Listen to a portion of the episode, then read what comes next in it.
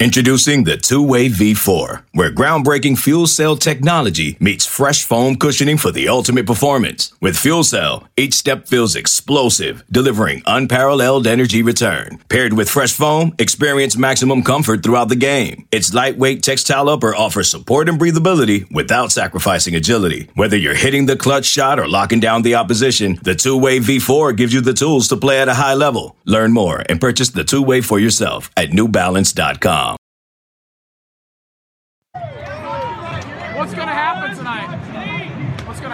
whoop their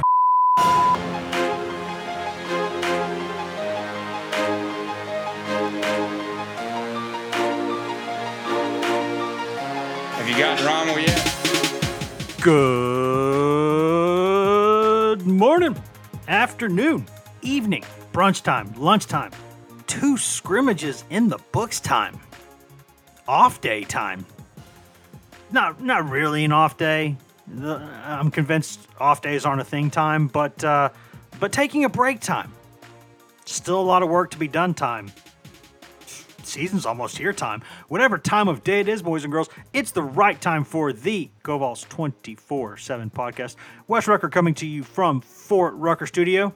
Dropping this early on a Monday morning, so I hope it's a great Monday morning for you, unless, of course, it's Monday afternoon, Monday evening, Tuesday, Wednesday, Thursday, whatever day it actually is you're listening to this. I hope that day is going well for you. I hope everything in your life, I hope your dreams are coming true whatever day it happens to be. Coming to you live here from Fort Rucker Studio. Let's go uh, across town to the home daycare center of Ryan Callahan. Go to the uh, also the undisclosed location of uh, the one and the only Patrick Brown. Fellas, I gotta ask you, how are we doing? Doing great. We get a we get a sort of a day off, like you said, and and yet it's not really a day off. Yeah, it's not. I'm gonna gonna be got some stuff to do at the farm uh, to help Dad. Of course, it's a this is a, a, a you know an SEC football podcast, SEC basketball podcast. So you're, I'm just going to go help Dad on the farm. That's just kind of like it's right on brand. It's right on the nose, isn't it?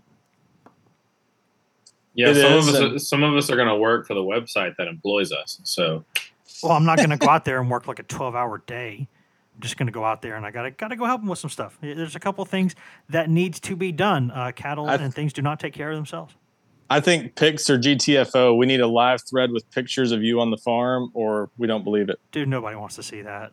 No, I, sounds I- like sounds sounds like I we need to have a much- farm. We need to have a farm Twitter space. Is what we need to have. yeah. There you go. Bring back have, have like a Farmville. We'll do that. Yeah, that'll be great. I I very much want to see this actually, just there, for the you- record. There you go. Then, then maybe at some point we will do that. On this episode, however, we will primarily be talking Tennessee football. The Vols have now gone through two, uh, not one, but two major scrimmages in quick succession here in preseason camp. And as we've said many times before, a lot of times you don't really have a third major scrimmage. We'll see how Tennessee sort of organizes things here the final couple of weeks of camp. But but regardless, i it is a, a big, big, big moment. There's watershed moments, right? There's the first day out there.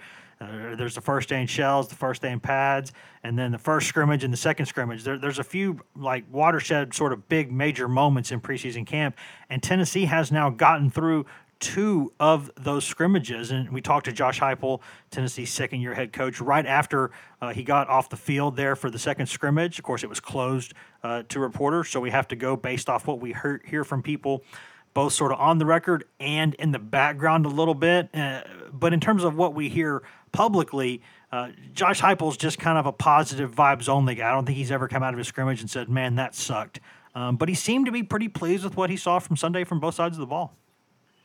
Yeah, it's like we talked about with the first scrimmage, Wes. You you want to have some back and forth. You want to see um, some give and take because uh, as a coach, if your offense is just going up and down the field, then okay, wow, you got a lot of concerns defensively. But if your offense is going three out three and out every time, and your defense is getting sacks, turnovers, making plays on the football, then uh, your offense looks bad. So um, you want to have a good competitive scrimmage where you have some encouraging, positive things to take out of it, and then you also want to have a bunch of things that you can go back and uh, over the next four day block, as as Heupel kept referencing, kept saying that phrase because that's sort of the the last phase of camp here. But um, things you can go back and correct. And in Tennessee's case, um, you know, I, I think I think the rules say you only get two more scrimmage. You only get two scrimmages now. I could be wrong on that, but Uh, I believe the NCAA when they limited some the amount of contact. Now they'll they'll, they'll do eleven on eleven a Yeah, lot during practices, about but to say yeah, every day. but in terms of going to the to the to kneeling and putting the football down and scrimmaging and doing some you know red zone short yardage stuff stuff like that, this is their last scrimmage and it's a time when um, you know coming out of the scrimmage, this is when coaches are going to start to narrow down. Okay, here here's sort of how the depth chart's shaking out. Who's the next guy up here and here and and all that, and they've sort of learned who they can trust. And so, um, yeah, this this was a big big checkpoint of camp. I think they've got a week left, sort of, of camp, and then I think they'll get into um, an extended game week, and then they'll get into actual game week um, over the next uh, however many days there are before the opener. But um, I think the I think the extended game week might be a little bit more about Pitt than the next than the next game week after that will be more about Ball State. But we'll see how that goes. Yeah, and Patrick, I think I think your point is right about the uh, scrimmages. I think you were allowed two full contact scrimmages. I don't know if they technically legislate the third one as as having to be considered a scrimmage, but that's why I think you see that third one being called, you know, the Beanie Bowl or whatever by the, one of the former staffs, and kicking scrimmage by Philip former staff years ago, things like that, because it's not allowed to be full contact. So yeah, I think I think they are done with that as far as full contact, full scrimmages go, and uh, and that's that, makes this this past week uh, ha- having you know that was an important one, but still more work to be done. I, you know, I think they feel pretty good about where they are uh, for the most part across the board. I think in some cases maybe they feel a little better than others. Of course, on defense, I think some of the the progress, you know, and we'll talk more the specifics here as we go on. But I, you know, I think some of the progress that we've seen at some position groups is legitimate. I think at some others like cornerback and left tackle, it feels more like a wait and see thing. So you know you're you're naturally going to have some ebbs and flows throughout camp and not everything's perfect certainly two weeks in but i do think they've at least made some some genuine progress. And now it's a matter of getting some guys back on the field and and fully acclimated and trying to get back closer to full strength after having uh, at least two or three noteworthy guys out here uh, for at least part of the uh, the first two weeks of camp. Yeah, because when, when you talk to, to coaches, head coaches about this, and it's always been a question that's fascinated me because I think it's a really basic one, but it's it can be a really difficult question to answer. What is a good scrimmage for, for a head football coach? You, you know, because if you're an offensive coordinator, I can tell you exactly what a good scrimmage looks like. If you're a defensive coordinator, I can tell you exactly what they're they're going to want to see from a good scrimmage, right? I mean, offense wants points, lots of them, first downs, execution. The defense wants turnovers forced. They want to be in the backfield. They want to be making stuff happen. They want to get stops. Uh, and special teams, obviously, you, you want to make all your kicks and all those things. So I, I know individually what it what it looks like from from different position groups, but as a head coach, like what is a good scrimmage for you? And and the best answer.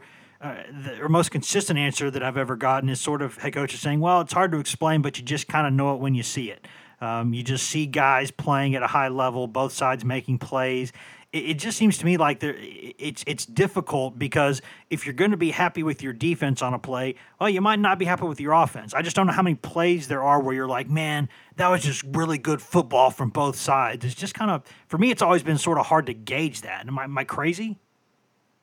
yeah, you are because we're obviously not talking. I thought Ryan was taking this one.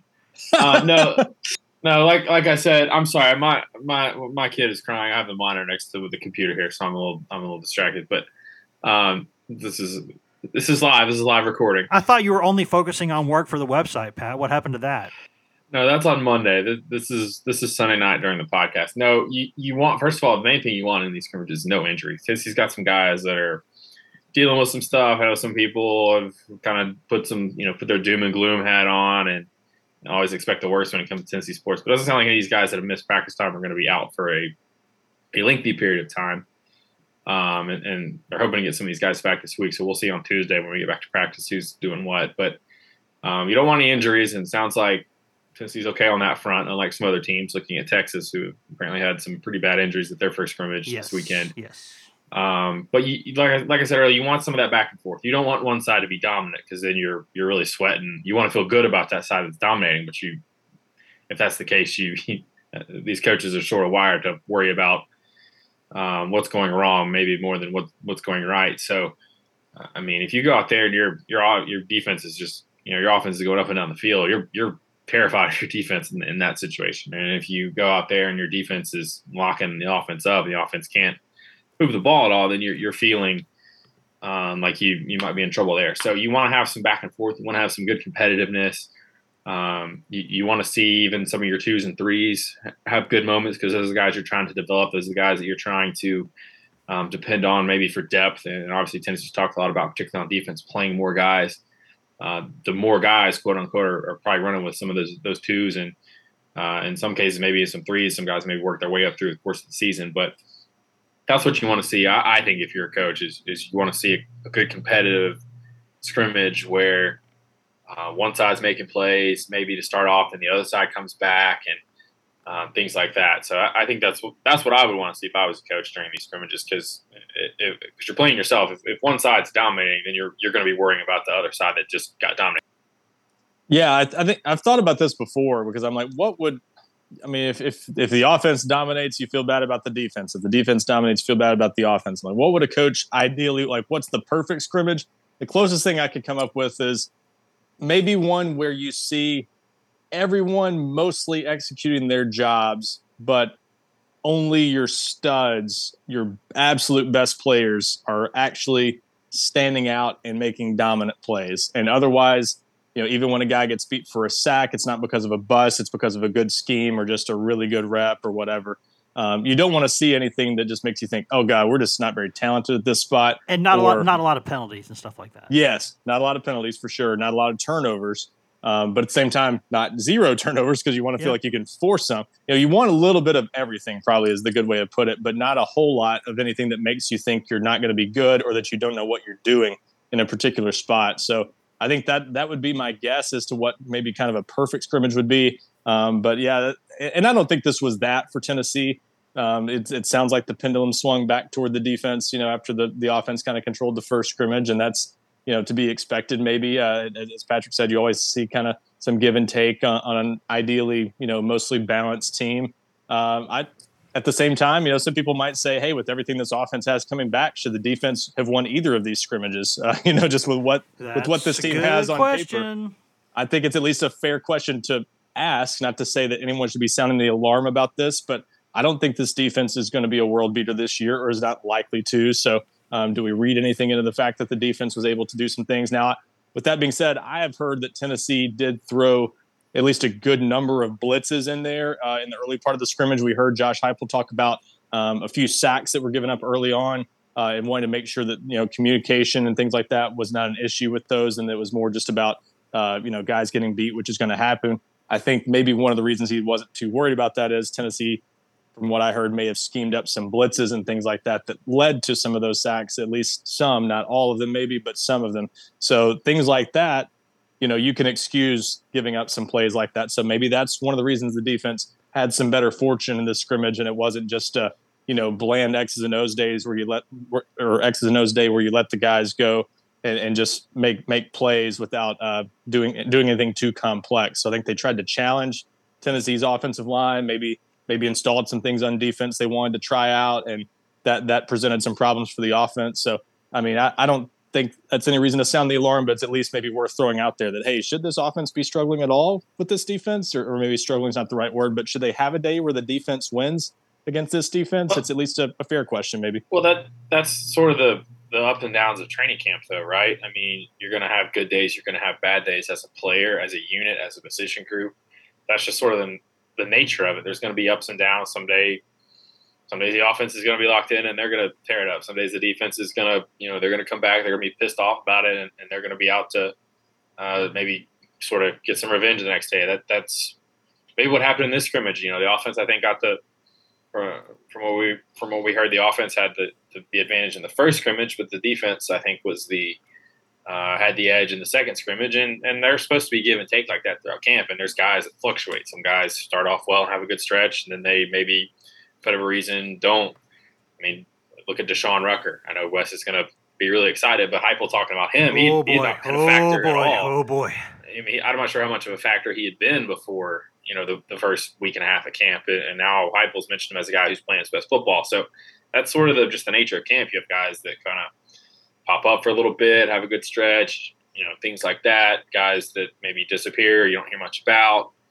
You know, beyond the the start. I mean, you, you know, we don't, we're not talking a lot about the quarterbacks right now because that situation is so settled in Tennessee. But um, that's just sort of the nature of preseason camp. Is there's kind of ups and downs and ebbs and flows, and some days, you know, the defense is going to look really good, and some days the offense is going to look like you know we saw it on Saturdays a lot last season. So uh, every dog has his day, right? I mean, that's sometimes you're gonna you're gonna have a good day, and, and maybe that was you know maybe this was a good day for the defense, and um, but it, as much as people want to put into these scrimmages, and they are important evaluation tools for the coaches because it's the most game like simulation you get, it's still just one day out of two plus three week, you know, almost three weeks of, of practice that they're evaluating. So uh, it's important, but it's not. It's part of a bigger picture that that that is sort of shaping this team as they get close to the opener. And as I spoke with someone uh, on Sunday about the scrimmage, the first words out of their mouths was, uh, "Where nobody got hurt, and that's really all that matters." And, and, essentially, that's that's what most fans should take away from this: is that no serious injuries came out of it, and like you said, that could be a lot worse. Other schools have not been so lucky. Yep, that's that's probably a really good way to put that. Now, the quote from Heupel, uh, just to get it out there, is uh, he said, "Thought this is a quote. Thought there were a bunch of positives today in the scrimmage.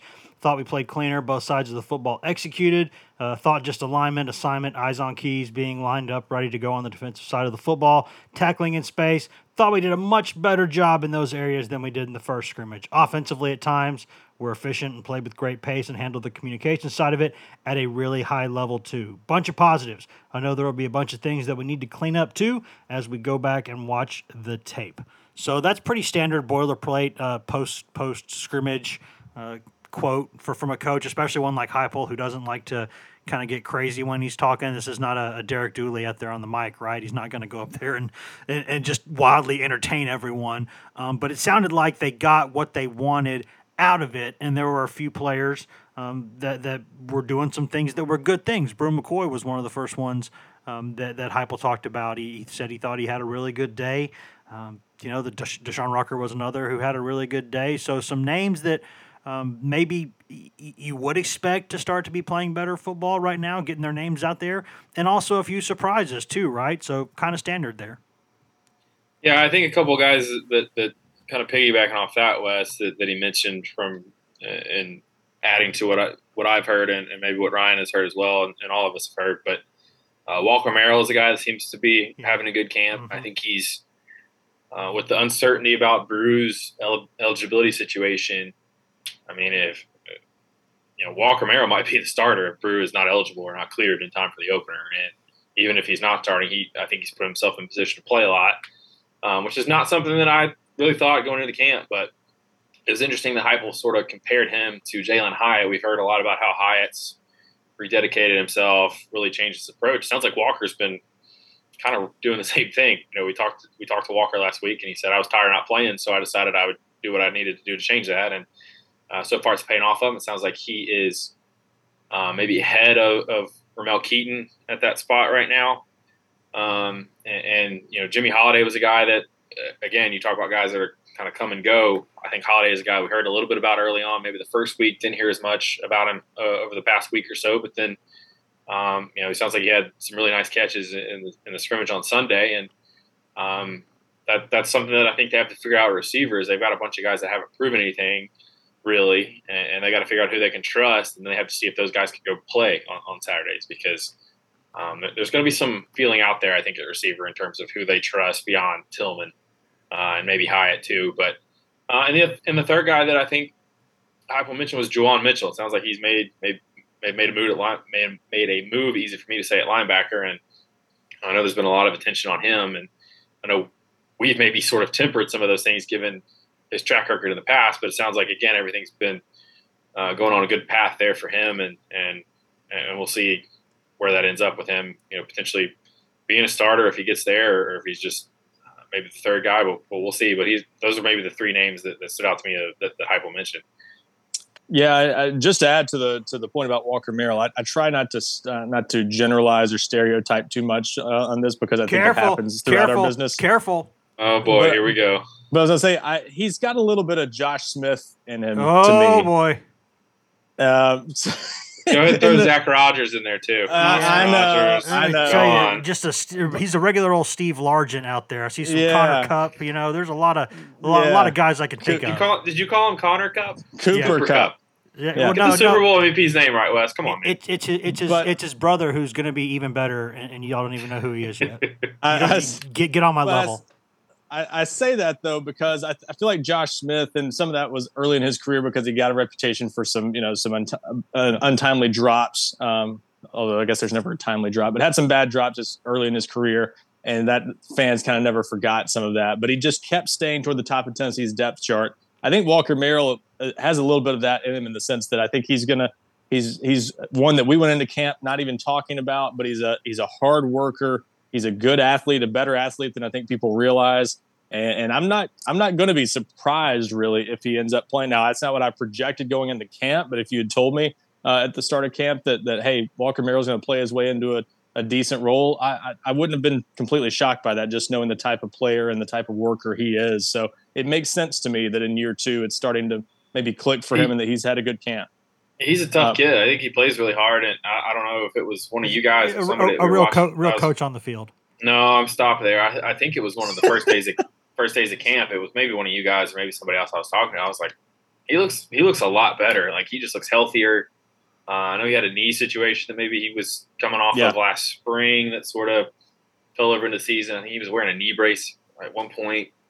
Um, and then you know, you know, once Velus Jones took over in the slot, none of those slot guys are really their their their opportunities are going to be capped. So, um, yeah, he's a guy that even early on in in, in camp, you're you're watching him around and you're thinking he looks he looks a lot more athletic than I remember it being. It's because he's healthy. It's because he's putting a lot of work, as he said, in, in the weight room, and it's paid off. Go ahead, Ryan. Uh, I was gonna say a couple, couple of things that just are, were noteworthy to me coming coming out of the scrimmage. I, I think obviously still no Kamal Hadden, but it does sound like he will be back soon. Uh, Josh Heupel mentioned that he will be uh, expected to be out there in that next four day block, which we heard more Sunday, I think, than we've heard at any point.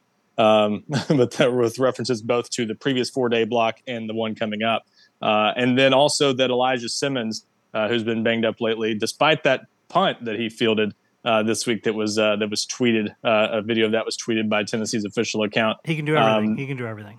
Yeah, but he, Catching, he's punt, been. catching punts isn't that hard.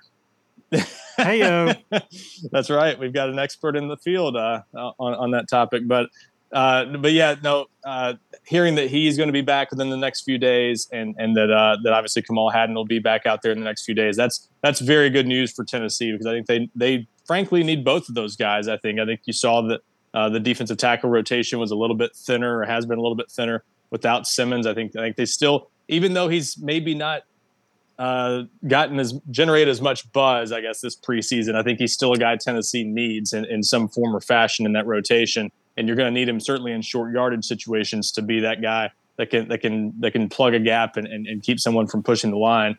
And then also, uh, you know, just getting Hadden in there because frankly, I think he's more and more a guy that Tennessee views as a as a likely starter and really wants to get back out there. And the corner situation has already been kind of a fluid competition, but it really can't solidify I don't think, until you get Kamal Hadden back out there to see how things kind of settle in with him uh, being back at full speed. So that those were those were big notes to me. And uh, and yeah, Bru McCoy, it's it's noteworthy anytime you hear anything positive about him. But if if that's genuine progress, and you know, I I didn't see it obviously, but it sounds like he at least got involved in the offense more. He's obviously been a little bit banged up, missed some time.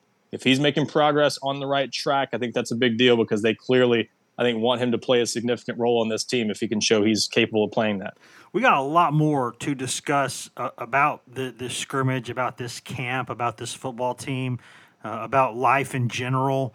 Uh, you know, just all sorts of fun things to discuss. Um, but before we do that, we are slightly overdue for a break, so we're going to step away, pay some bills, listen to uh, some products, services, in-house ads, etc., and then we'll be right back here for much, much more here on the GoVols twenty four seven podcast. Hashtag ad. Money! This episode is brought to you by Progressive Insurance. Whether you love true crime or comedy, celebrity interviews or news, you call the shots on what's in your podcast queue. And guess what? Now you can call them on your auto insurance too with the Name Your Price tool from Progressive. It works just the way it sounds. You tell Progressive how much you want to pay for car insurance, and they'll show you coverage options that fit your budget. Get your quote today at progressive.com to join the over 28 million drivers who trust Progressive. Progressive Casualty Insurance Company and Affiliates. Price and coverage match limited by state law. eBay Motors is here for the ride. Remember when you first saw the potential? And then through some elbow grease, fresh installs, and a whole lot of love, you transformed 100,000 miles and a body full of rust into a drive that's all your own. Look to your left, look to your right. It's official. No one's got a ride like this. There's nothing else that sounds like, feels like, or looks like the set of wheels in your garage. With over 122 million parts, you can make sure your number one ride or die stays running smoothly. So there's no limit to how far you can take it. Brake kits, turbochargers, engines, exhaust kits, roof racks, LED headlights, bumpers, whatever your baby needs, eBay Motors has it. And with eBay Guaranteed Fit, it's guaranteed to fit your ride the first time, every time, or your money back. Plus, at these prices, well, you're burning rubber, not cash. Keep your ride or die alive at ebaymotors.com. Eligible items only. Exclusions apply.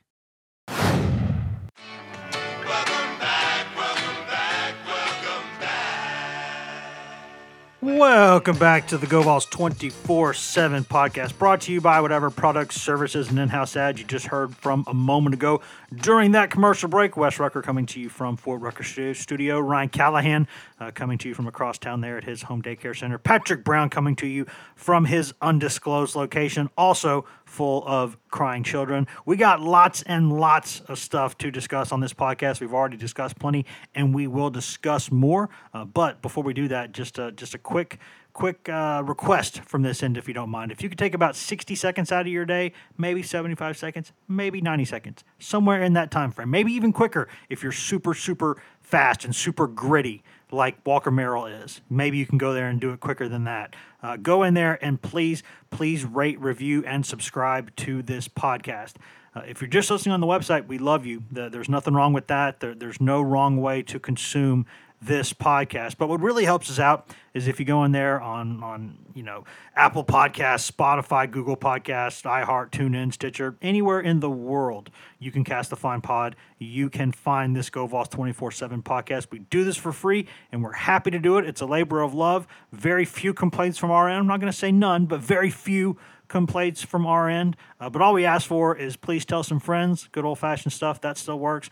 Also, go rate, review, and subscribe. That helps us add more wolves to this wolf pack and uh, as keeps us growing this thing as we've done since we started it uh, years and years ago because we're all getting old now. If you're already doing that, thank you. We love you. If not, uh, go f- yourself. That's the uh, that's the motto. Also, quickly, uh, a quick um, get well soon to uh, Drew Gilbert, uh, former uh, Tennessee baseball uh, All America center fielder slash world class heel slash first round uh, draft pick of the Houston Astros.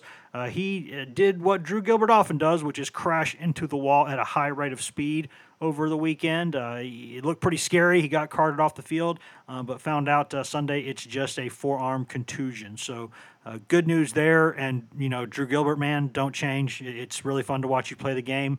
Um, but maybe slightly alter one thing. Maybe stop running into the wall at 100 miles an hour. Uh, you know, we only got one life of these. So uh, be, be careful, young man. go forth and prosper. Guys, what have we learned about this Tennessee football team in camp? What have we learned so far that's important? Uh, what have we learned that we think is important? And, and what do we either not know at all or, or don't know as much as we need to know yet? Well, uh, there's all sorts of levels in there to discuss. But essentially, at the end of the day, of the things that we need to know, what do we know and what do we not know? I'll start with some of the basics, I guess, because I think we tend to focus more on the minutia, uh, yeah. the things that we take for or that we don't uh, already know, or the things that we may take for granted. We we leave those out. So uh, the, uh, I think the basics that are important. I think we know Hendon Hooker is is having a good camp and has taken some some noteworthy steps uh, since last year. I think that's you know probably the most important storyline that we might skip over in some cases.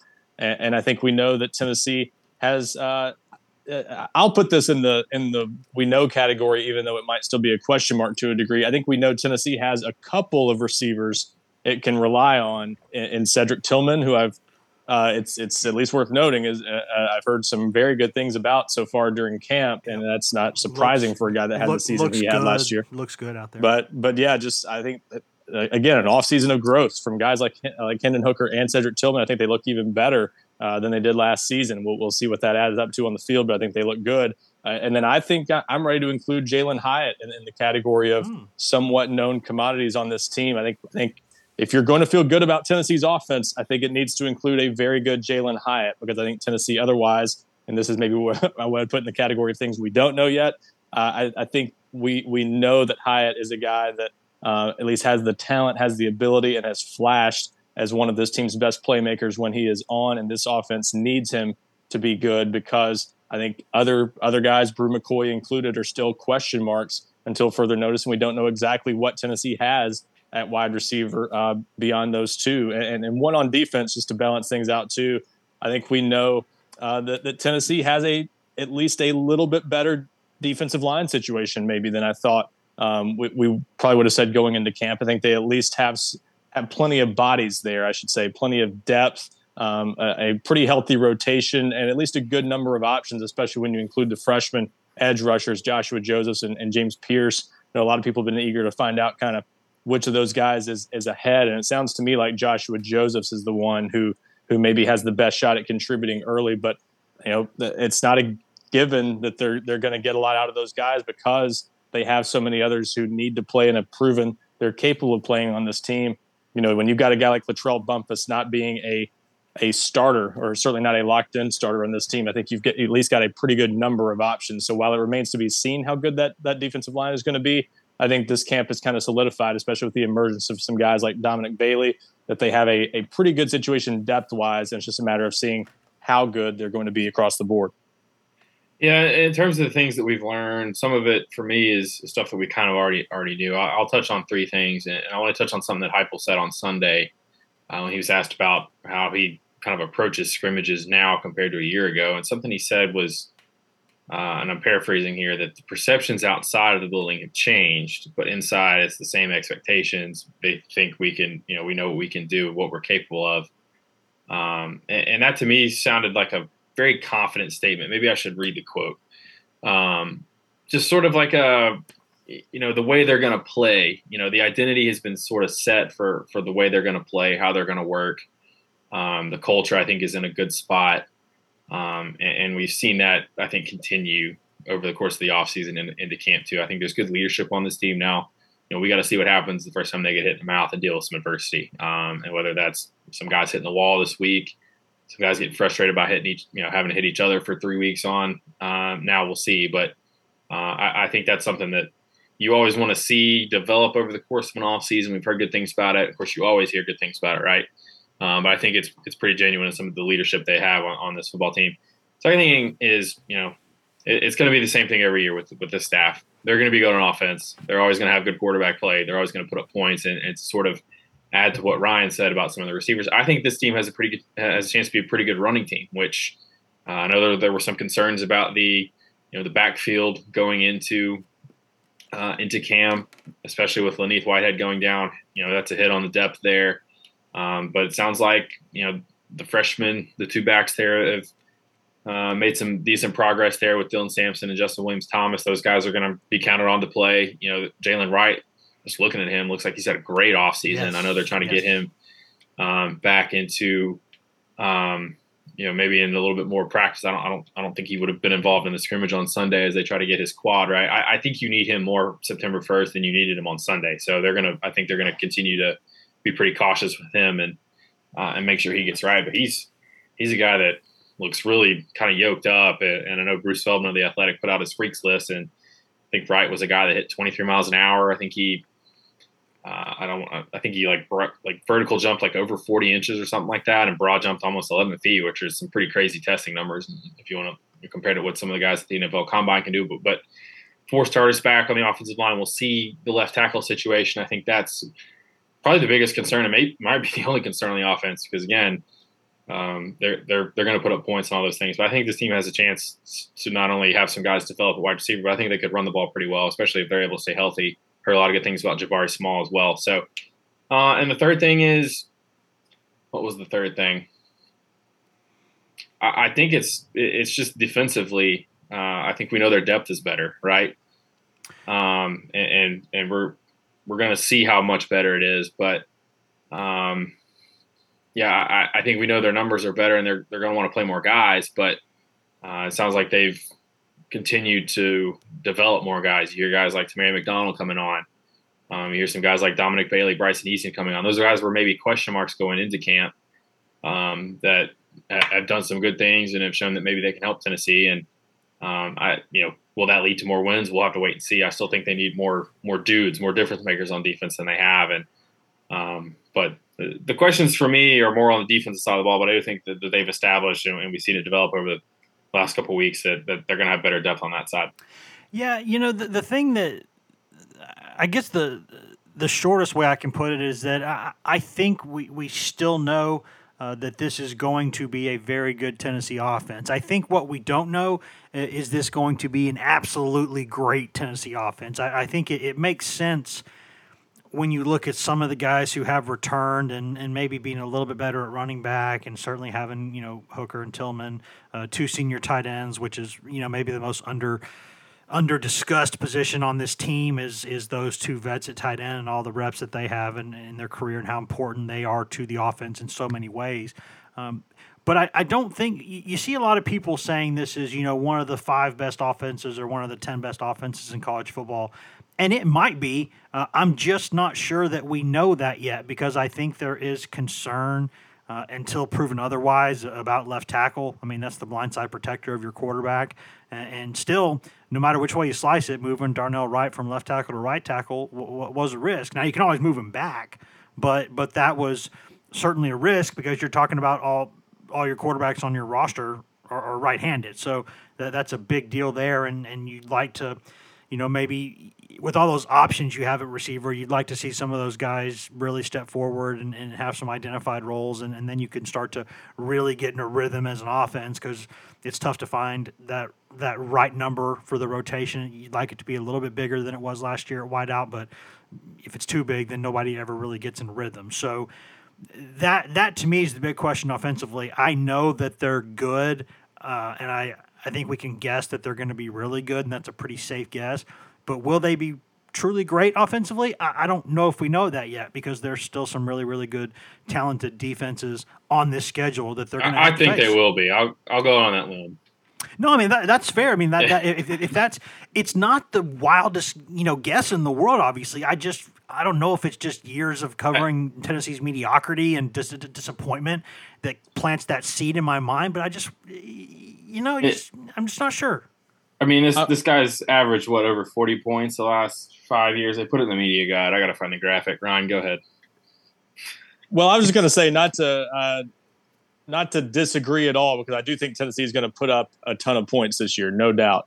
But the biggest question I have about this offense, well, I, I two questions. Uh, I, I, would say that things we don't know yet uh, about this offense. One, whoever the left tackle is, and it sounds like at least to start the season, it will be some combination of of Gerald Mincey and Jeremiah Crawford. That was maybe the most interesting thing. Josh Heupel just came right out and said on, on Sunday that I maybe didn't expect to be admitted that quickly. You know, things that we had heard behind the scenes hinted at that, but I didn't know that they were going to come right out more than two weeks before the opener and say, "Yeah, these but these guys are both going to play in the season opener," and, and, maybe beyond that. I mean, he pretty much opened the door for that to be yeah, like a complete timeshare. If you have two quarterbacks, you you may not have a quarterback. What about if you have two left tackles? Is it the same thing? Yeah, that's that doesn't seem. I, don't know that that doesn't give me a ton of confidence uh, in that situation to hear that. So I I, I, think that's still a very big question. Is does this team have a left tackle, um, and are they going to be any good there? Um, it's at least a concern uh, that I would have going into this season. It's a game. It's it's something I think they'll be able to survive probably week to week and and not have that just blow up their game plan. But it is the kind of thing that against really good opponents could be something they have to sort of scheme around a little bit. Are you going to have to leave backs in the backfield more often to, to chip and, and help out on that left side? If you're especially if you're worried about an elite pass rusher, you know, it's something they may have to worry about a little bit more uh, than they did last year. Obviously, when they had Cade Mays, even though he wasn't always out there, uh, that's the good news is they got they kind of got used to being without him at times last year because he did miss some time. Uh, but still, it's something you may have to to worry about this year if they don't have someone that can just eventually take that job and run with it, uh, which it seems like has not happened so far. And then I actually have a little bit more concern about the wide receiver situation than other people might. Um, I know Tennessee has some talent there; they have some potential.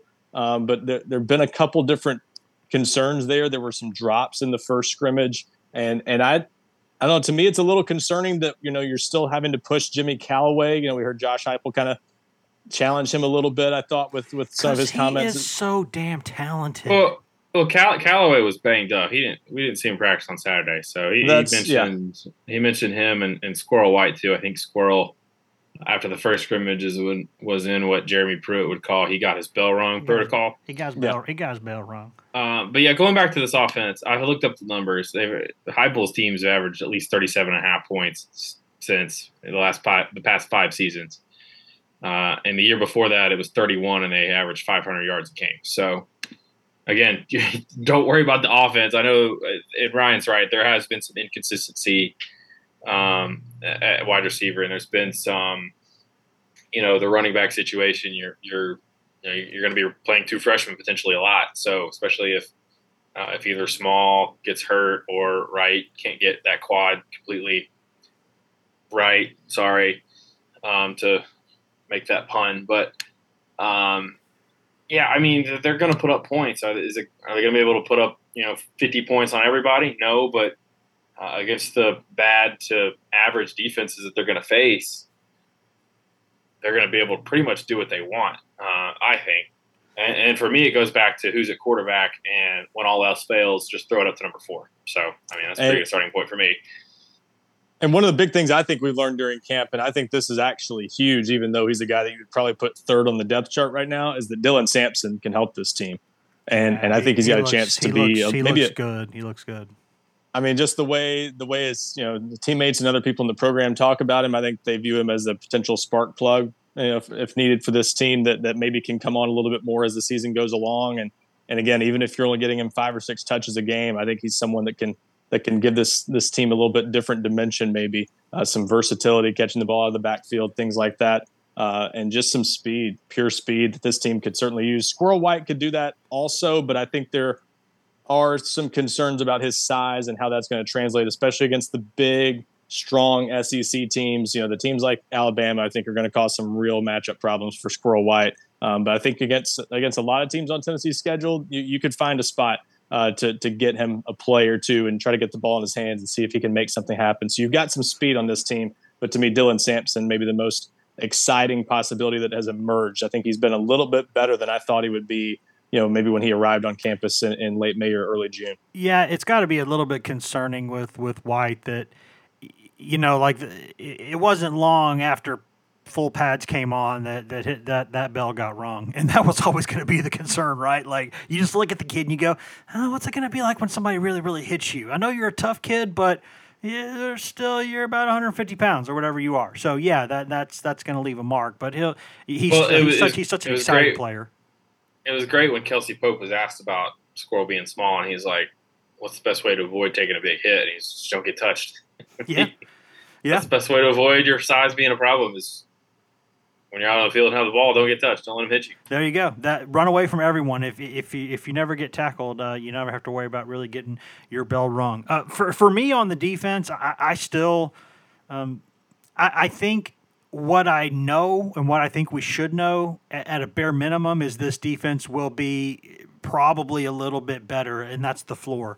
Uh, than it than it was last season, and and and you know maybe that's not a huge surprise, but you know when you when you have a lot of questions in the secondary, and then you lose two draft picks from that secondary that was already had some holes in it, uh, that that's certainly a, a bit concerning. But I I- I don't know how great they'll be, but I think they'll they'll be good enough uh, more often than not. I think they'll be okay there unless just a bunch of guys get hurt or, or something like that. Because I think with the guys they've got coming off the edge now, I think that th- those guys could could have some really big years, and I, I think that's just the time tested, um, just 100% most effective way to get a lot better on defense in a hurry is to get a better pass rush. If you get a better pass rush, you know you still got to stop the run. You still got to do a lot of other things, but but but that that just makes everything, especially in this era, so much easier when you can do that a little better. And I think they'll be able to do that a little better. One thing I am still though very very um, skeptical uh, about is we know this staff is generally positive uh, when they're talking to the media, right? I mean, they see that as a way to uh, they just want positive vibes portrayed. It's not like they're they're just you know OCD about it or, or crazy about it. They, they they just they really like a lot of people, would prefer it when things out of their camp seem positive. So they really keep those good vibes going. It's like Heupel said again Sunday, right? Uh, you know, we work hard here, but we also have fun, and we're never going to stop having fun because this is a game and it should be fun. I agree with that. Um, and, and, you probably need to be positive whenever you can. However, um, the good news about Tennessee's linebacker situation was almost all those guys came back. The bad news was almost all those guys came back. And, and, I, I don't know, when you look at the numbers last year, individually, there were a lot of mistakes in that group. And, and, you play a full season, you know, you get a full season under your belt, you you, you get up to speed, you understand things, you you should get better. Um, but right there in the heart of the defense, those two linebacker spots and those two safeties. Hear a lot of good words about how those guys have taken a step forward and there's accountability there and you know they feel like they're going to have a much better year. I'm going to have to to see it before I believe it just because I, you know, th- you got to go out there and prove it, man. And and I think those spots, I've still got some pretty large size concerns. I, I will say I. Well, as I say, I, I, just really quickly, I tend to believe the, the, a little bit of what we've heard about the linebackers because I think those guys are uh, better and have shown signs of improvement throughout the offseason. I think Jeremy Banks, uh, it sounds like, has had a, a pretty good camp so far and has maybe shown signs of of playing better. Wes, I was mentioning you the other day that when you go back and look at Jeremy Banks' pro football focus grades from last year. They weren't very good. No, they were, um, they, were pretty, some, they, were, they were pretty bad. Had some colossal well, those, mistakes those, last those year. guys, those guys, I think ding you pretty bad if you give up a lot in coverage, and yeah, that is where probably that was. So, so yeah, so I think he's, I think he's got room to improve, and just the the way everyone's talked about his camp so far, I think he could take a noticeable step forward. I do think there's a cap maybe on how good the other guys in that group can be, uh, more so than with Banks. So I would say the the progress might be more incremental at that position, but I do think they can play better than they were a year ago, especially if they do keep Juwan Mitchell healthy and engaged like he's been so far. I think that I think that is potentially a big development for this defense. I you know I don't think Juwan Mitchell is going to come go out there and save this defense and and suddenly their linebackers are, are the strength of the defense or anything like that. So fans should still keep expectations tempered, in my opinion, but I, I, I, think of all the groups that maybe have improved or shown the most improvement in, in camp, I, I, tend to buy the linebacker line, especially because you have a young guy like Elijah Herring pushing uh, to try to take on a bigger role, and then you have those four uh, seniors that have all you know played a lot of football to begin with, and then they've gotten better another offseason. Yeah, my, going back to the original question at the start of the segment, what what are we still concerned about? I mean, it's all defensive, and, uh, and that's not to say that you know the left tackle situation is okie dokie, right? Like uh, there's not been a lot of separation there. None of those, neither of those two guys, Crawford and Mincey, have played a whole lot. That's a mystery. They're just gonna have to see how that goes when they get to the season. Um, I think the depth on the offensive line is a question mark. If one of those interior guys goes down, who's next up? You know that that's a situation that, that's unclear, and it was unclear going into last season. We saw three series into the season, we found out Ollie Lane was the next guy up. So um, how, you know, what does that situation look like right now? Um, but mostly it's defense, and I just go back to what what it's been, and it's they just need more playmakers, more difference makers. I think Byron Young is one of those guys. Uh, I think Jeremy Banks is one of those guys. Um, guys who can make the, the, guys that the other offense has to know where they are, has to account for them, has to keep them from wrecking the game.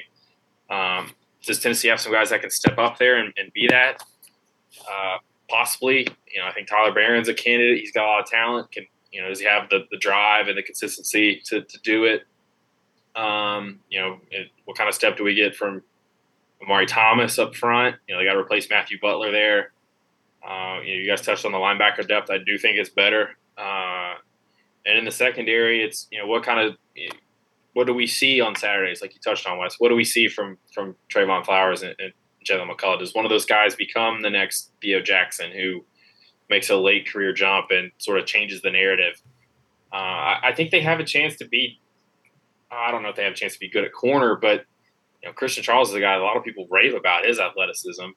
Um, you know, Kamal Hadden is a guy that energy guy. He seemed to do pretty well when he got in last season. So um, they just need more guys that make an impact on the game um, and maybe different guys pop up in different games and do it. You know, we've seen some defenses here in the past have that ability, but uh, they just need more of those guys, and I don't, I don't, I look at the look down the roster, look at the depth chart, and I'm like, I just don't see that many guys, and I think that caps what this defense could be. Um, and, and, there's going to come some games this season where the offense is kind of sputtering, and they're going to need the defense to string a couple stops together. So um, that that's the biggest question mark for me. And, and from a competition standpoint, I want to see how things continue at cornerback. Um, you know what happens at the star position with Tamari McDonald and Wesley Walker. Um, and, and, what does what does the rotation look like on the defensive line? Because those seems to be, to me, the more unsettled situations at this point in camp. That I think those those situations might even go into the season in terms uh, they see who plays best and go from there. You know, what's weird. And Walker, is, is, uh, go ahead, go ahead, Pat. Or I'm sorry, Ryan. Go ahead. I was just gonna say real quick. Wesley Walker probably will miss a few days. It sounds like we'll, we'll, I'm sure we'll have a, a, a note on that uh, in, in Patrick's uh, um, sort of scrimmage follow up coverage. But Wesley Walker, I think, is going to miss a few days too. So that kind of does open more of a door for McDonald. That I think that's one thing about this team that's interesting and why I was trying to. It, it feels to me, and maybe this is just my perception, feels to me like there's a little bit less buzz about this camp than I thought there would be, given the expectations for this team. I think part of the reason is as I as I hear us kind of go through position by position almost and talk about some of the guys that we don't know enough about yet or that are still question marks. I think there are almost too many players back from last year's team for for people to be. That's a really good point. That's a really good point, Ryan. Because what normally creates buzz in camp, right? A quarterback battle. That's the number one thing. That and, always and, generates buzz in camp. And then the second thing is freshmen or newcomers stepping right yeah. into starting roles, and you're not seeing either one of those at Tennessee right now, really. As, aside from Bru McCoy and and the possibility of Wesley Walker starting, which is still a very real possibility at the at the star position, but aside and, from those guys a lot of known commodities on this team, and that's that. I think part of the reason that people are maybe not as uh, as fired up, or at least maybe it feels that way to me, as I thought they would be about this camp. It, it is it is why we I think have a hard time deciding how much better they might be because it's a lot of guys we know a lot about already. Mincey might start. You left him out. That's fair. Good point. But among the new guys, you know, we, you know, we've heard good things about Josh Josephs. Uh, as you mentioned, Ryan, I think he's ahead of Pierce. I'm not worried about Pierce at all. I'll go ahead and say that. I'll go ahead and be on the record. He looks like a guy you create in the lab as a pass rusher. He's just raw. I think you give him some time, he'll be fine.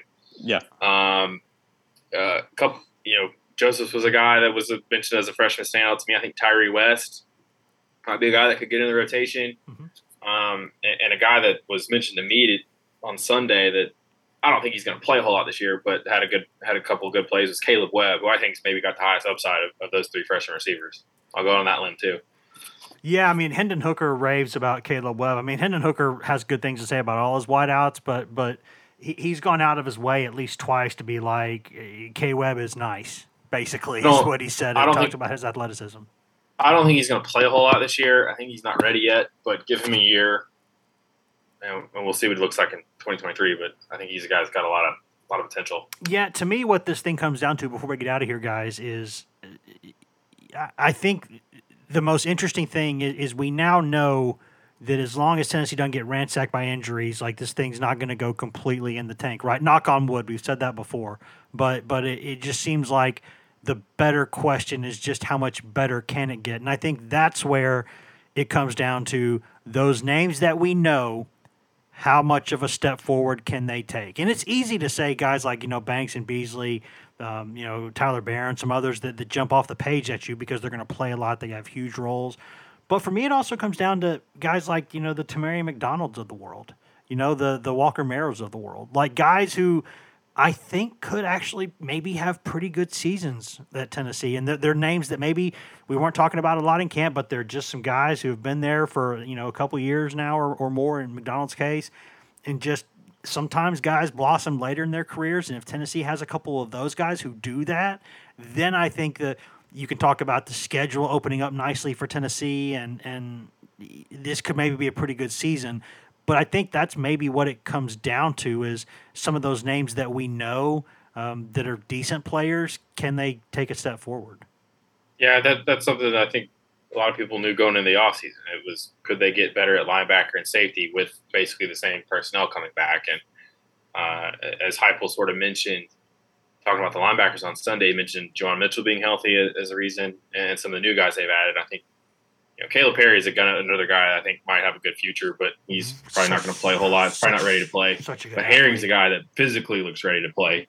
Um, and, and we sort of mentioned that it might be just sort of a matter of when um, and maybe not if he, he gets in there and gets some playing time at linebacker. But um, yeah, even you know guys like Warren Burrell, who's a, a, you know a lot of people like to use him as a punching bag, and uh, you know he had some great answers earlier this week about coming off that that Music City Bowl game where a lot of people were you know they were done with him at that point, and you know it was a bad day of the office for him, but um, yeah, they need guys like that to, and they need guys on the offensive side too. Some of those offensive linemen coming back, can they be better? Can they be more consistent? Um, those wide receivers that uh, I, I, think back in the spring, you, you look at some of those new guys that came in. I think it it, it created a, a change in, in, guys like Hyatt and, and, Merrill, and maybe some of those guys that saw these these freshmen come in and show some things early, and it's like, oh crap, Scott's coming for my job. I better step it up. Uh, and, and, we've seen that. But yeah, Wes, I think it's a good point. point, and um, you know, Tennessee didn't they didn't you know their, their class. I, I, like this freshman class that they have. It's not. I don't think it has a lot of immediate impact guys necessarily. Um, maybe for the long haul, I think it's got some nice pieces, and they didn't have a big year in terms of bringing in a bunch of transfers like a lot of, like a lot of other teams in the SEC did. So they're in a lot of cases they're relying on old school player development here, and that's not sexy in terms of a lot of buzz for for this camp, as, as we sort of touched on. But um, it's going to be the difference in in Tennessee winning seven games or winning nine. So that that's you know that that's where this team is at. And uh, as I touched on with, with with what Heupel said about being confident about what they can do, there's just sort of this belief that the work is going to pay off, and and they're almost you know they're getting to the point where they've got to go out there and improve it. That's a, that's a great point about this being a, a you know old school player development is is the key to this team, and that's that's what this staff loves. So we're going to find out. You know, we we've heard a lot about really a few staffs in a row thinking they can develop players well at Tennessee and and, and thinking they had the uh, that side of things kind of covered. The, this staff, you know, they've kind of emphasized from the start in terms of roster building. They think half the equation is getting the right guys in there, recruiting well, and that the other half is player development. If that's if that equation is true, and some people might tell you it's a little more uh, 70 30 on the player uh, bringing in the right guys side in the SEC. But if that equation is right and this staff can develop players, that this this might set up for them to have have a pretty good year because I think they've got a, a situation where if they bring guys along, you know, if, if guys like Jalen McCullough and Trevon Flowers, that they've got to count on being better. If they can just make them a little bit better this year, that might make a big, big difference in how this season plays out. And obviously, Hendon Hooker, Cedric Tillman, and those guys taking another step forward. You know, that's that's the key to this season, and that's what this staff seems to thrive on. So we'll find out, you know, just maybe how good they are in that area. If it's if it's like they think it is, could be a pretty good year. I think that's probably a, a pretty good place to leave it. Patrick is agreeing with me. Ryan is making good points. Pandemonium here on the Go four seven podcast. So uh, unless y'all got anything else, I think I think we're good. No, I disagree with you on principle. Retroactively, fair enough. Right, and, and I agree with Patrick too. Well, screw you both. We'll see y'all in a couple days. Thanks, guys. Thanks, Wes. Bye. And there's the button. And now I can say, guys, thank you for listening to this edition of the Go Vols 24 7 podcast. As always, we always say it, but we always mean it. Thank you. Thank you, thank you. You can find all of us on social media. I'm Wes Rucker 24 7 on Twitter. Ryan Callahan is Ryan Callahan 24 7 on Twitter. Patrick Brown is P Brown 24 7 on Twitter. And Grant Ramey is Grant Ramey on Twitter. If you want uh, just Tennessee news in your feed, nothing else, get that at twitter.com slash GoVols247. You can also go to facebook.com slash GoVols247 and you can get tons of stuff there throughout the day, all day, every day. But if you want that best, most delicious East Tennessee Smoky Mountain spring water directly from the tap, Go get that at GoVols247.com, the best site on all of Al Gore's internet to get coverage of Tennessee football, football recruiting, basketball, basketball recruiting, uh, baseball. Tons of stuff going on there these days, obviously. Lady Vols coverage, where Maria Cornelius does an excellent job all year covering all things Lady Vols for us all the time. We got two forums that run round the clock 24 7, as the name suggests. We got the checkerboard and the summit, where you can go 24 hours a day, seven days a week, and you can discuss anything you want that is not political or religious in nature with Tennessee fans across the world. Pretty much every freaking time zone that exists. We've got somebody there. We got people up at different hours of the day. We got all kinds, any time of day. Anytime you go there, you're going to find a bunch of people on there talking Tennessee athletics, talking SEC stuff, talking pro sports, talking life, advice with kids, what to get spouses for their for anniversaries, uh, lawn maintenance. All, just you never know what people are going to be talking about on there. And it'll be anything that's not political or religious in nature. Anything else, right there on the board for you to discuss. And you can get all that for less than the price of one mediocre lunch per month after a seven day free trial. That is all that it costs. And after you pay or get that seven that seven day free trial, after that, you get us that that low rate. That's one mediocre lunch per month. But you don't just get GoVols 24 7 with that. You get access to Paramount Plus with that for free in perpetuity. You also get access to a growing behemoth of a streaming platform that has every show CBS has ever done commercial free, tons of exclusive stuff uh, that you can only find, like, you know, 1883, Picard, Evil, Star Trek, all kinds of stuff that you can only find on Paramount Plus. You got new movies, you got classic movies, old blockbuster franchises, you know, comedies, dramas, horror, everything, stuff for the kids, all of it all of it, and stuff from the archives of, uh, of CBS, obviously, and MTV, BET, Comedy Central, Nickelodeon, Smithsonian, all of it. All of it right there. Something for the entire family and live sports, SEC sports, NFL sports. Uh, you got UEFA Champions League, UEFA Europa League, Serie A, French soccer, uh, PGA Tour. You get everything on there. And we you get all of that and our site, all of it for just about 100 bucks and change a year. One of the best deals you can possibly find. And if you don't do it, I don't know what's wrong with you. Go do that. Don't be a fool. Go do that. If nothing else, guys, you should hear from, hear from us in a few days. So until then, uh, try to be good to each other. Try to have basic human empathy for, for people out there in the world. There's not enough of that these days. There's too many a-holes. We don't need that. Be good. See you. Okay, picture this. It's Friday afternoon when a thought hits you. I can waste another weekend doing the same old whatever, or I can conquer it. I can hop into my all new Hyundai Santa Fe and hit the road. Any road. The steeper, the better. Because my all new Santa Fe is available with HTRAC, all wheel drive, so I can hit the trail without a worry in the world. Heck, with three rows and best in class rear cargo space, I can pack the whole family in with all our gear. We've got available dual wireless charging for our phones, so we'll never lose touch with civilization, and we won't lose touch with the primordial power of Mother Earth. So which is it? Waste the weekend or do something a little more epic? And conquer it in the all-new Hyundai Santa Fe. Visit HyundaiUSA.com or call 562 314 4603 for more details. Hyundai, there's joy in every journey.